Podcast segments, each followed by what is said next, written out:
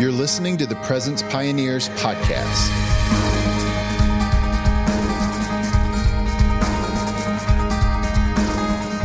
today's podcast, our guest, Ray Hughes, is special for a number of reasons.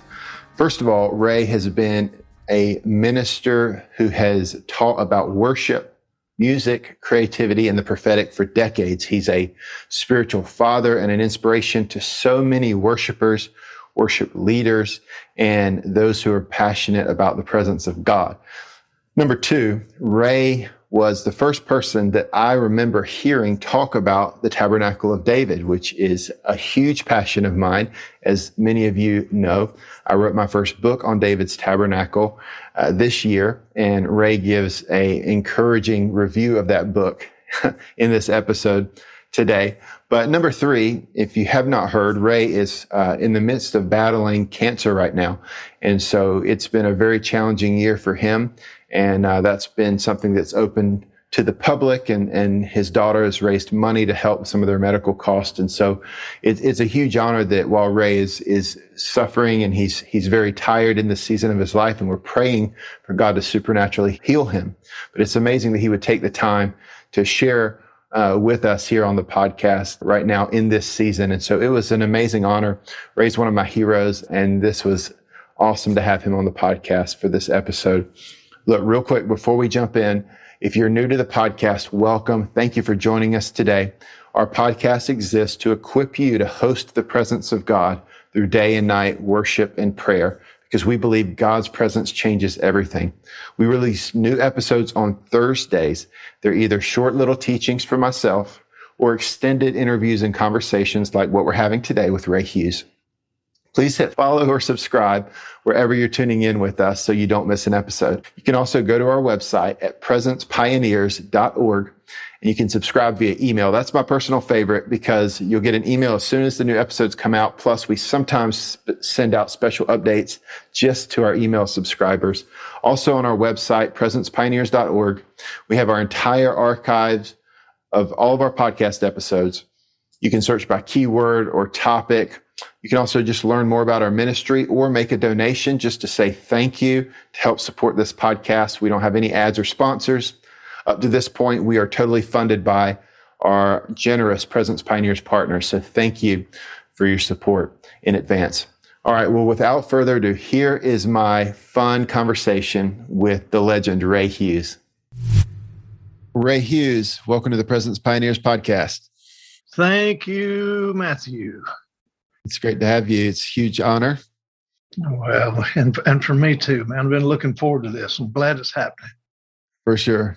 For those who don't know Ray, I believe, I think that my first exposure to the Tabernacle of David was through some of Ray's teachings at a Morningstar conference. I know it was around that period of time when I began to hear about the Tabernacle of David. And so, so thankful for you in some of those early years pioneering some teaching and some understanding and revelation around these themes because there hasn't been a whole lot on these topics. And for me, some of your early teachings and recordings used to have CDs the minstrel series and some of these old old teaching series were very impactful for me and um, now of course written a book on on the whole topic but just thankful for you and your ministry over the years well, thanks. I can already tell you, you got the third generation of that teaching. If you got it on CD, you were you're, you're far more progressive than I am.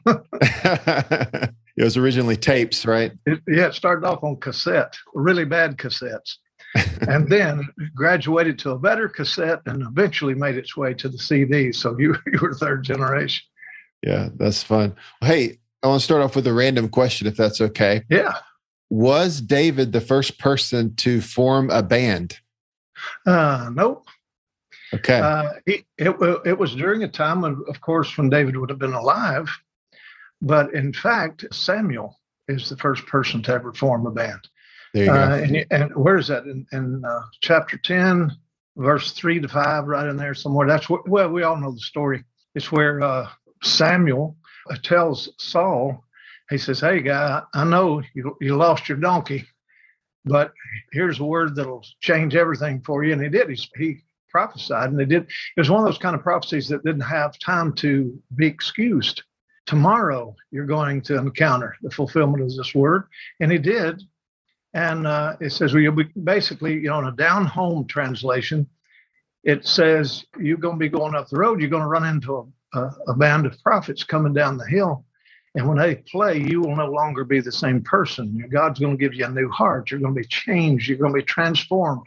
And so what he did, he spoke truth that was so transformative that Saul walked it out. And and and sure enough, that was when in the days of Samuel, when he was had had a company of prophets, school of the prophets, and sometimes it was called the sons of the prophets.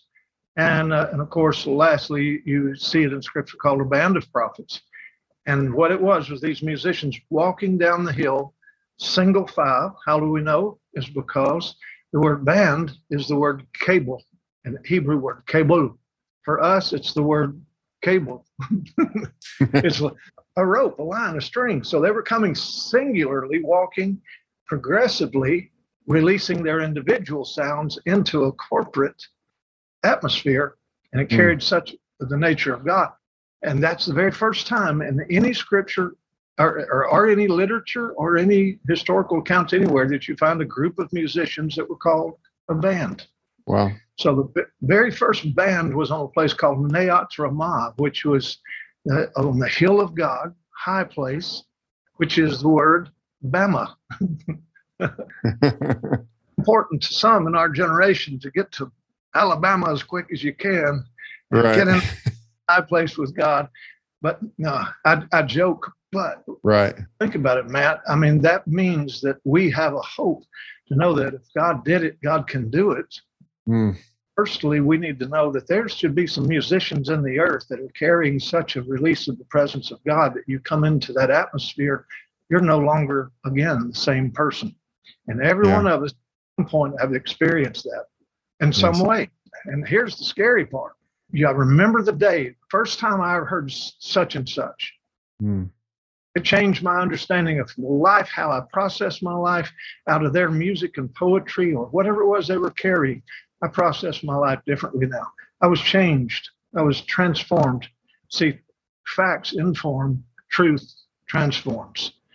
Because it was the truth of God's word that they were carrying in that atmosphere. It's an incredible thing you think about. The first band. Yeah. Yeah. Yeah. yeah. That's amazing. I, I'd heard that, but I hadn't had any proof of that.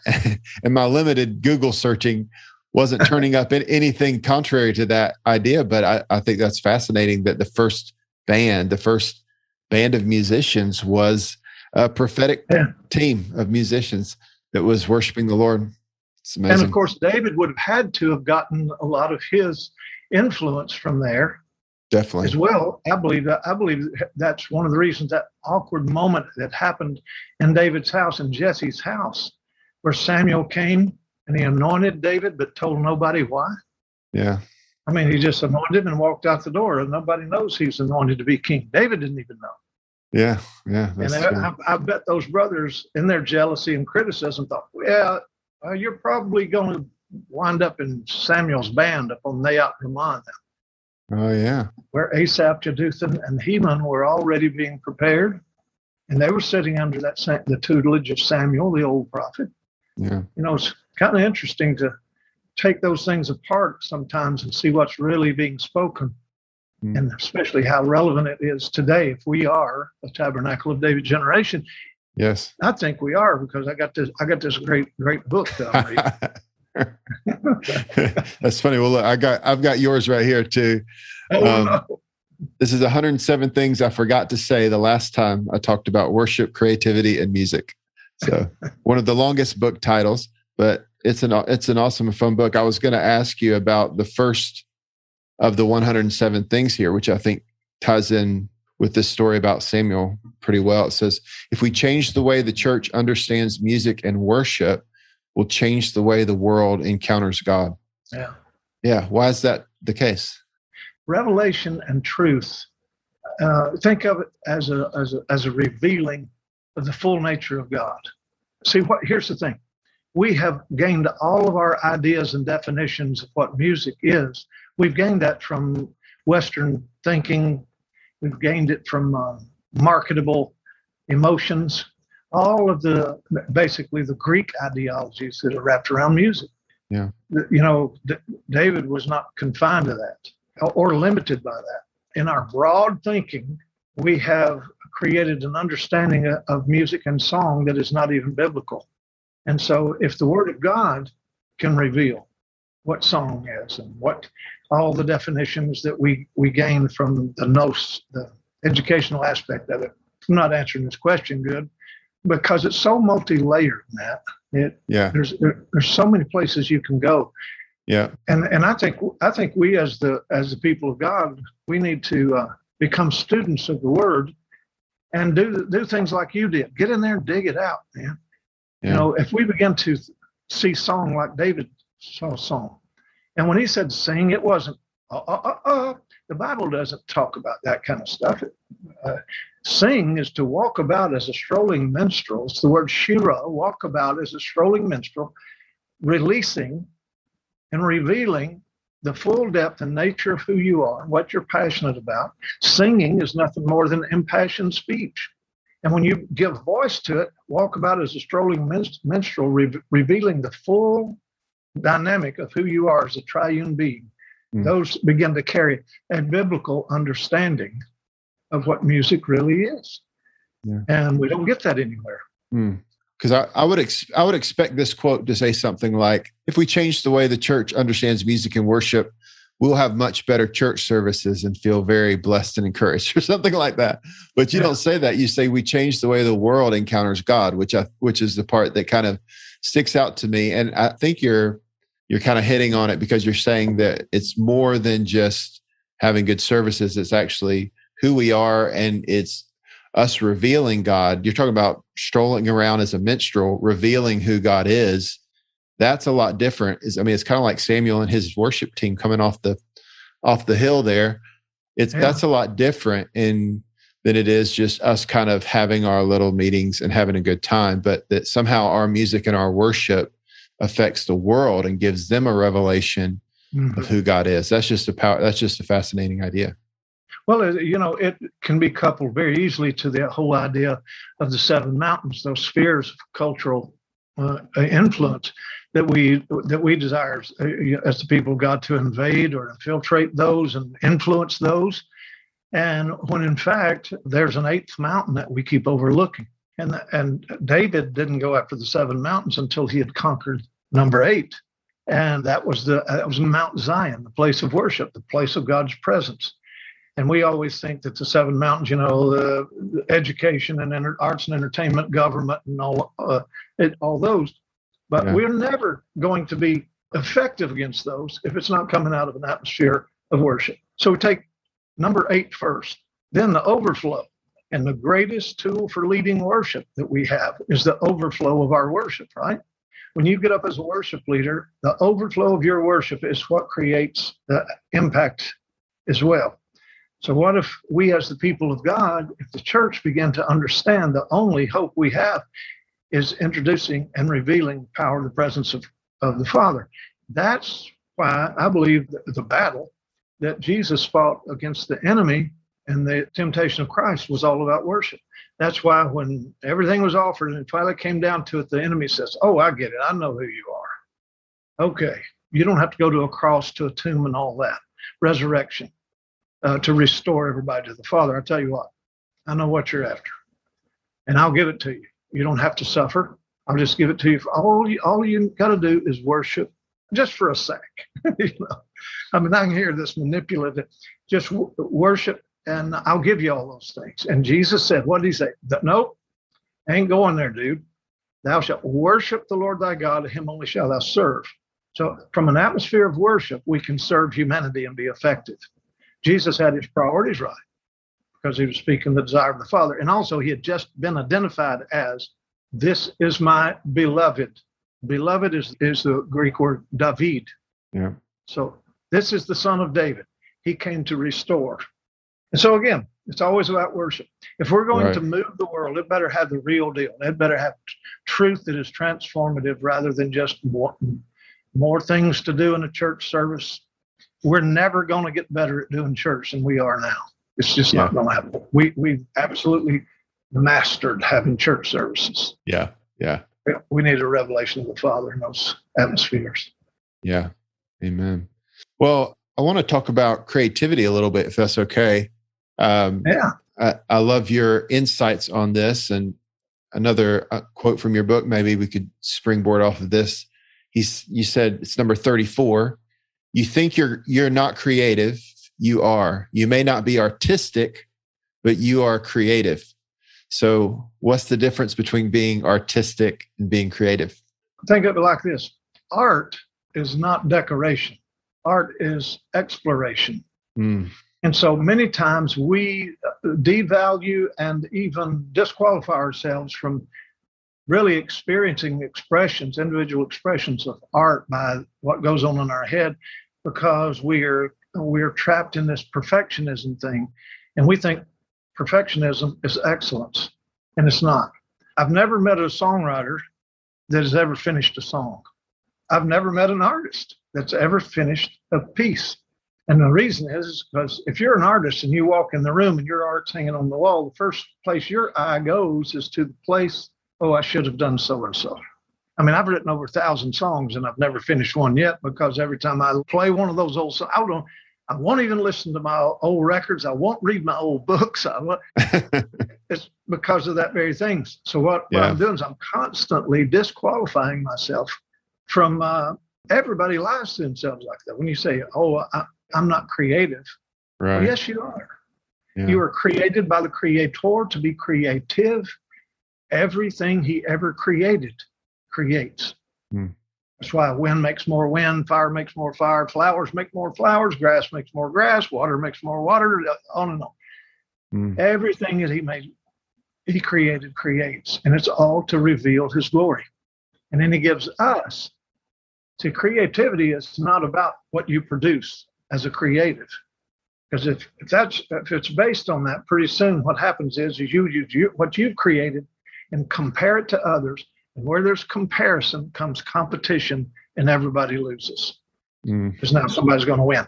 Get those ideas out of our head as creatives, and we'll realize it's not about creating a product.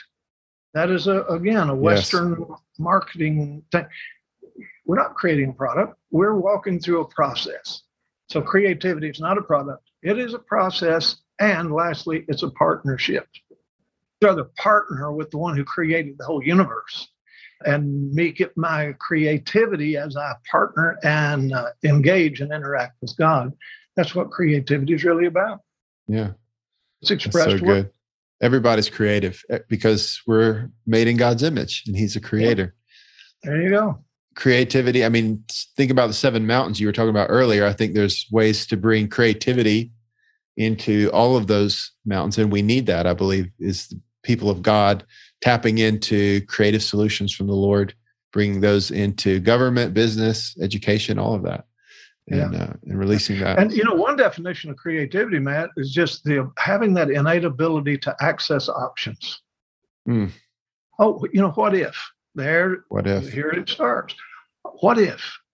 And mm. uh, real creativity is is holding on to a what if until it becomes a what is. Mm. And sometimes it's just connecting dots. You know, for ex- for example, Henry Ford never invented anything in his life except the assembly line.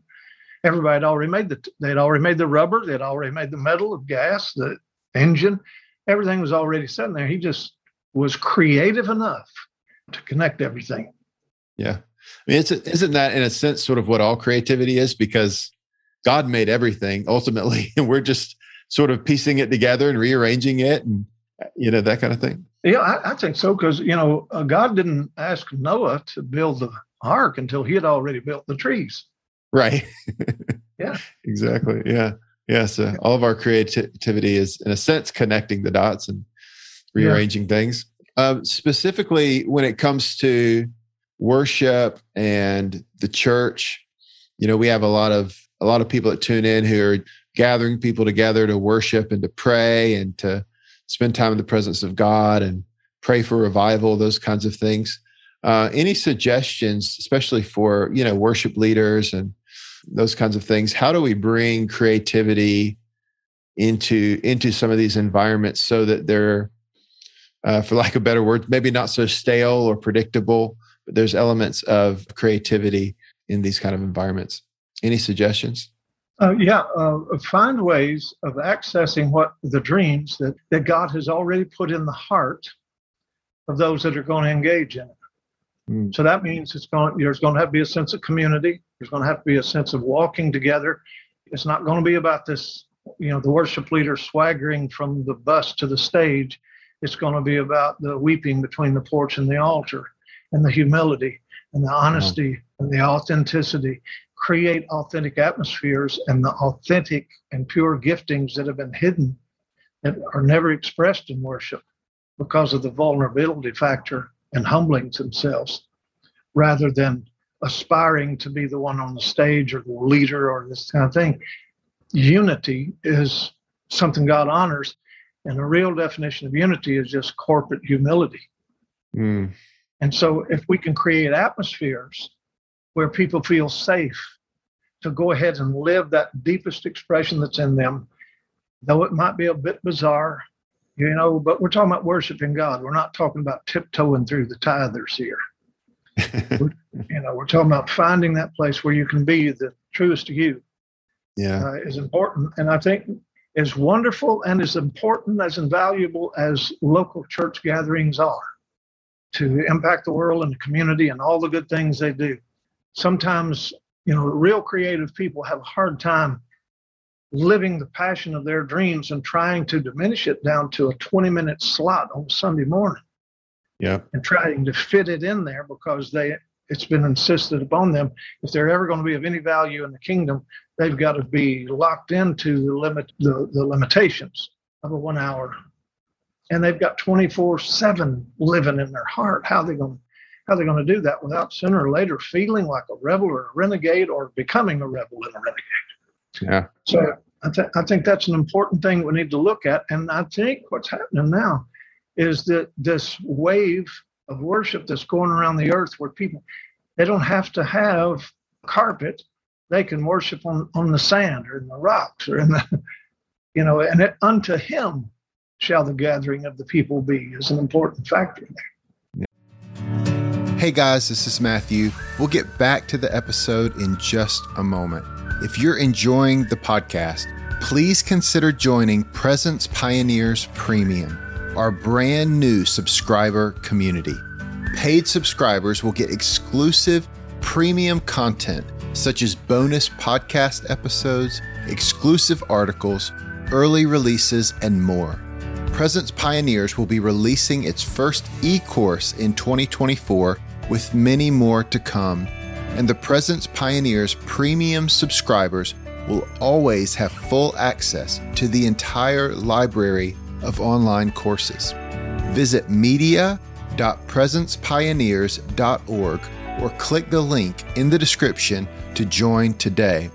You can become a premium member today for an introductory price of only $5 a month. When the price goes up in the future, as our library of resources grows, you can stay subscribed at the original price. If you've enjoyed our podcast for a while, becoming a premium member is a simple way for you to help us cover the cost of producing this podcast and partner with Presence Pioneers in equipping the church with resources for day and night prayer, prophetic worship, missions, and revival. Visit media.presencepioneers.org to sign up today. Yeah. In one of our previous conversations, you were sharing with me when you were a pastor. I think it was when you were a pastor for a while, and you guys had a a totally separate gathering. I think it was a Sunday night or something where yeah. you saw all kinds of all all kinds of interesting creative expressions, even some strange stuff would, would would take place. But it was an environment where people could you know maybe push the limits of, of what's normal sort of express themselves artistically and creatively that kind of thing and it can get crazy right yeah. there's, there's a risk involved isn't it i mean I, I, think maybe some leaders are that's why there's some hesitancy sometimes they like what do i do with this artistic yeah. person this creative person that you know that's yeah. I, I, don't know how to relate yeah and, and it's and first of all you know people think it's really hard to pastor creatives and pastor musicians matter of fact I'll go ahead and say it. It's impossible.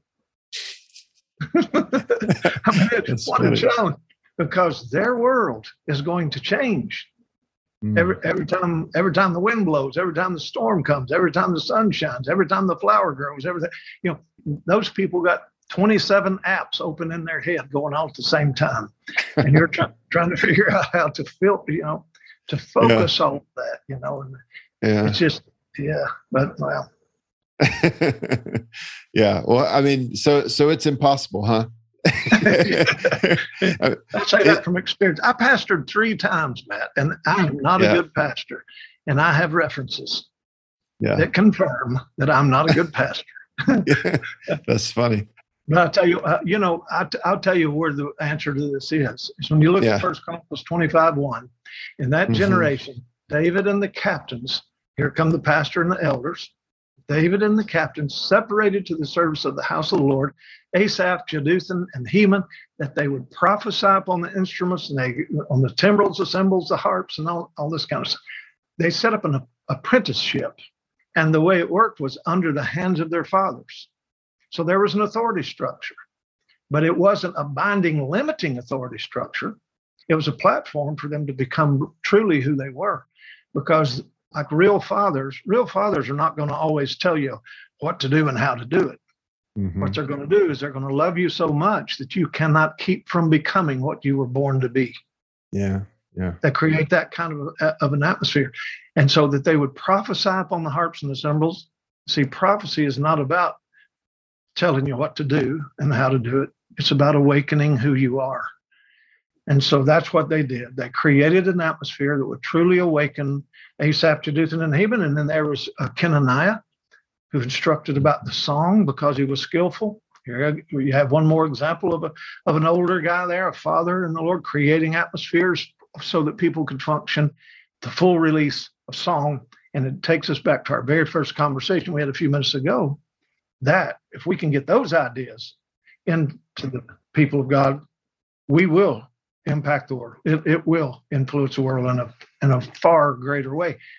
Because he was for song. Yeah. He instructed about the song because he was skillful. Masa. Uh, that word means the prophetic mantle, weightiness, burden of God that was to rest upon the shoulders of the musicians so that when they played, song came, it would be a revealed, manifest presence of God. You see the manifest presence of the glory of God, I challenge you to go away unchanged. hmm And so the ones that carry the sensitivities and sensibilities to actually function in that kind of realm are the ones that living alert and aware and many times look distracted because they see, they feel, they sense, they, they're Mm. dreamers, they're imaginators, they feel things that nobody else feels. And they're not called to stand on a church platform and surf the emotions of a congregation and create dynamics. We we can get that easily, easily enough, even probably more powerful expressions of it at a U2 concert.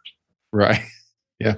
That's true. You know, uh, but Mm. anyway, I'm over answering the question, but That's great. No, I think it's all connected because it's like you said, it goes back to the beginning. If understanding music and worship in the right way, the importance of that is is impactful to the world. And to me, finding a way in Christian communities to steward and to disciple and to have context for musicians and singers and creatives to me is extremely important because if if that affects how the world encounters God, then we need to make space and we need to care for and we need to have in my mind space like they did in tabernacle of david for creativity and for prophecy and for all these things and i love that first chronicles 25 where they had those families you know it was spiritual mothering and fathering musical development all those things kind of happening together at the same time and it wasn't about a, a, a an elitist uh, kind of a Right. thing either.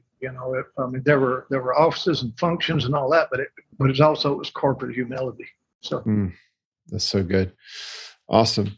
Um, I'd love to just like get your perspective since you've been sort of around the church for some years now and seeing the trends and, you know, with music and worship and that kind of thing. Is there anything that's like when you look at what's happening right now in the church with worship, with music, is there anything right now that's like you're really encouraged and excited about?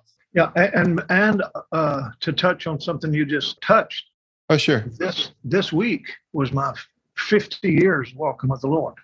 Come on. So that's awesome. I got I got saved 50 years ago this week. And within a week of awesome. being saved, I was already in ministry and didn't know how to spell it.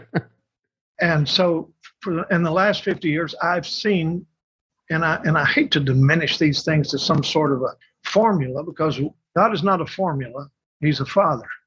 But I've watched the emphasis down through the years. Typically, there's about a seven year emphasis of the Holy Spirit. Mm. For, for example, someone will rise up with a fresh revelation in regards to discipleship, and out of that will become a discipleship movement. Typically, it'll run about seven years because the person who had the encounter had the revelation. They put it out, and it takes about seven years for it to get over into error as people reproduce and sometimes manipulate and uh, get way out of balance.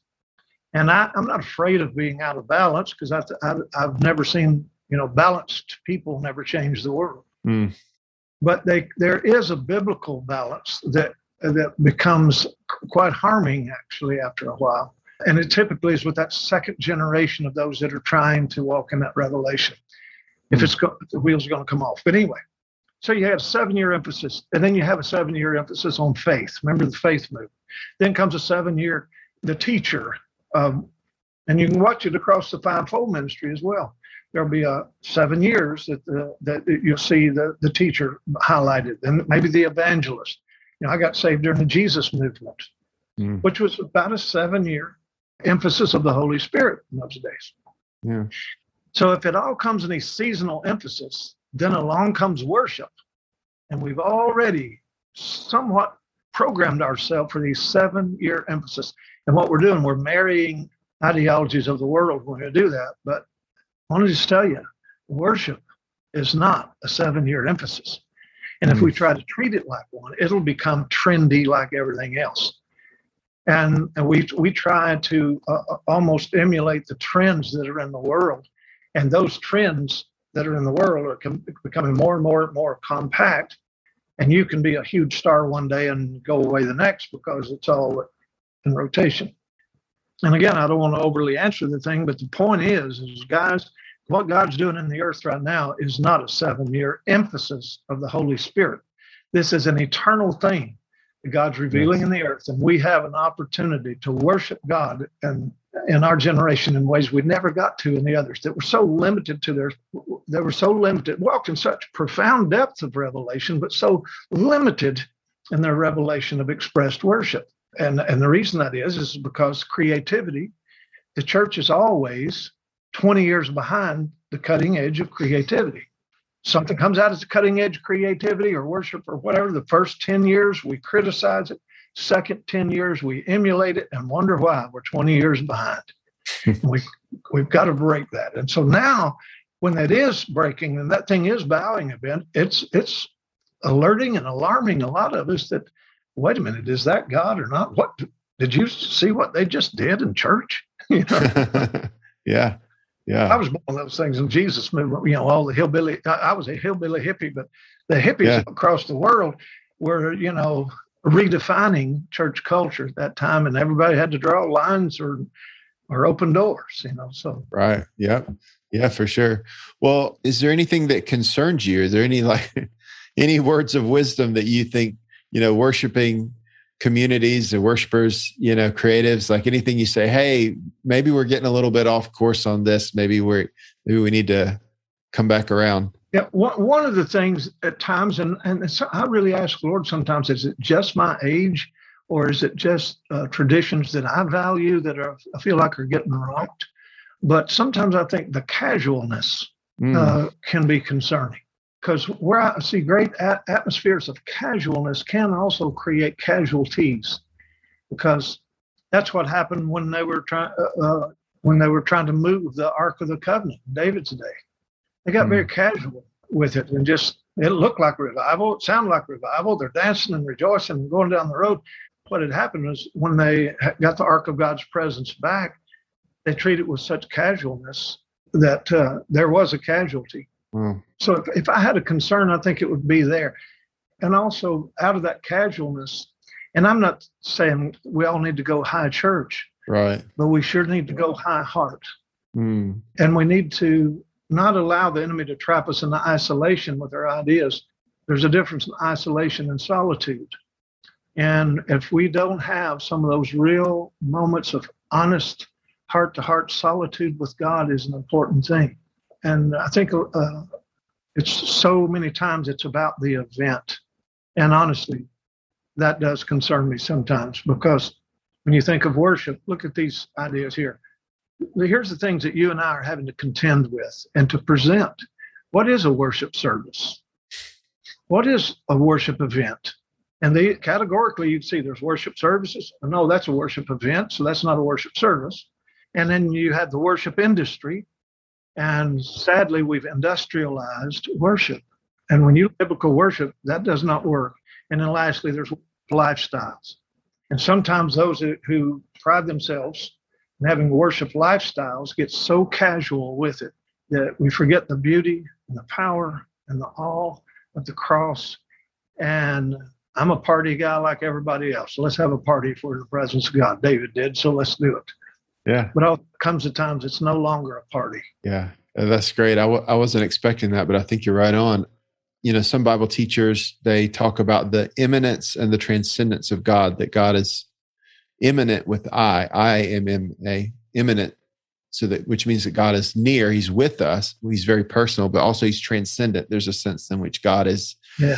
bigger than we can ever imagine. He's holy he's creator he's omniscient. These kind of like transcendent attributes of god.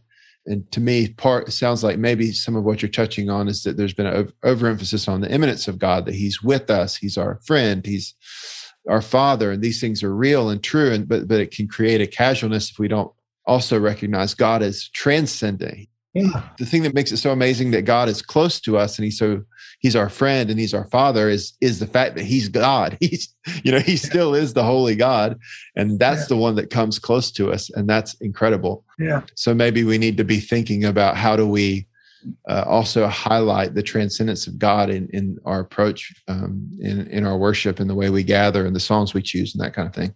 Yeah i, I always pray we never lose the awe of who he, of right. who he is. Yeah. And uh, worship is not about meeting the needs of some great big insecure egotistical god with identity issues. So we have to have a service and get everybody unified around these expressions. Fact is he's a father who seeks us to worship him because in moments of spirit and truth worship he receives our undivided attention and it takes our attention off of the personalities that are driving the dynamics into an event yeah. church service. But but mm. uh, let me read you this.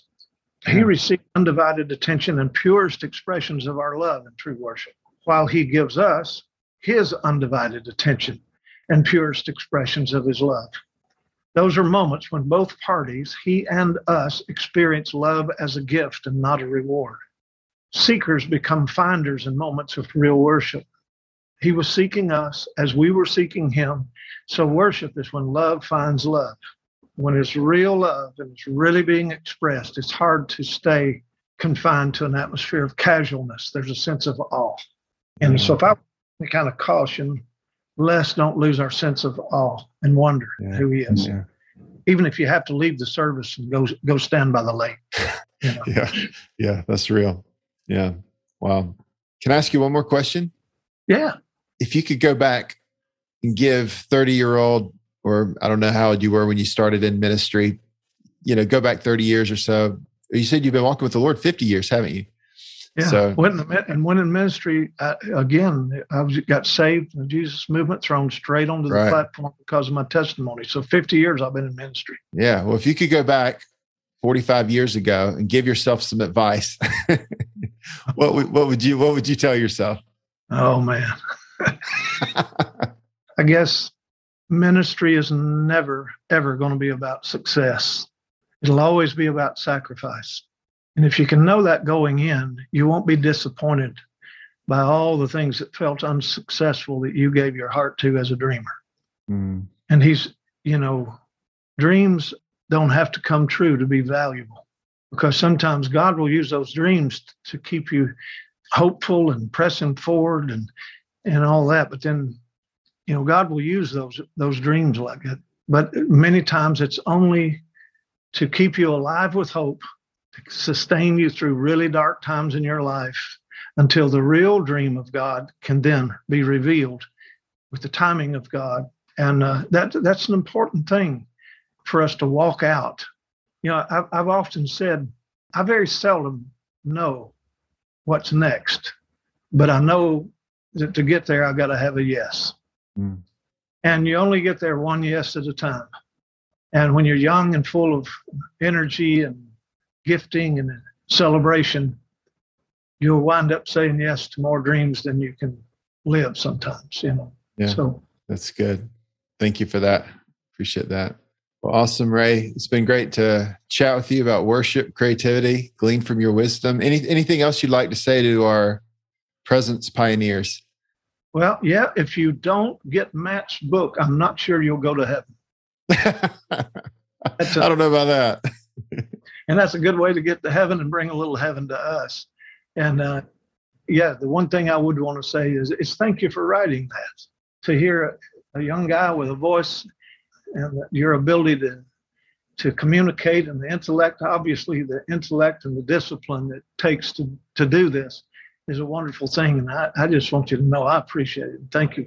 Thank you for doing that for all of us. Yeah. Mm, yeah. Wow. Thank you for that. I appreciate that. Ray, do you do you still have some teachings and and those kinds of things uh, up on a website somewhere that people could access? Yeah, you know, somewhere.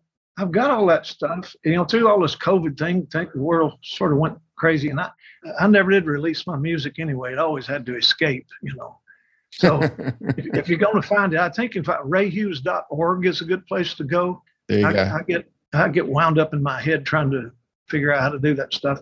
But rayhughes.org, and I'm also on Facebook, on the other one, Instagram, yeah. places like that. And I think there's always little links in there that you can find to go to go to those kind of things. And I guess give it your best shot. I don't know how to find.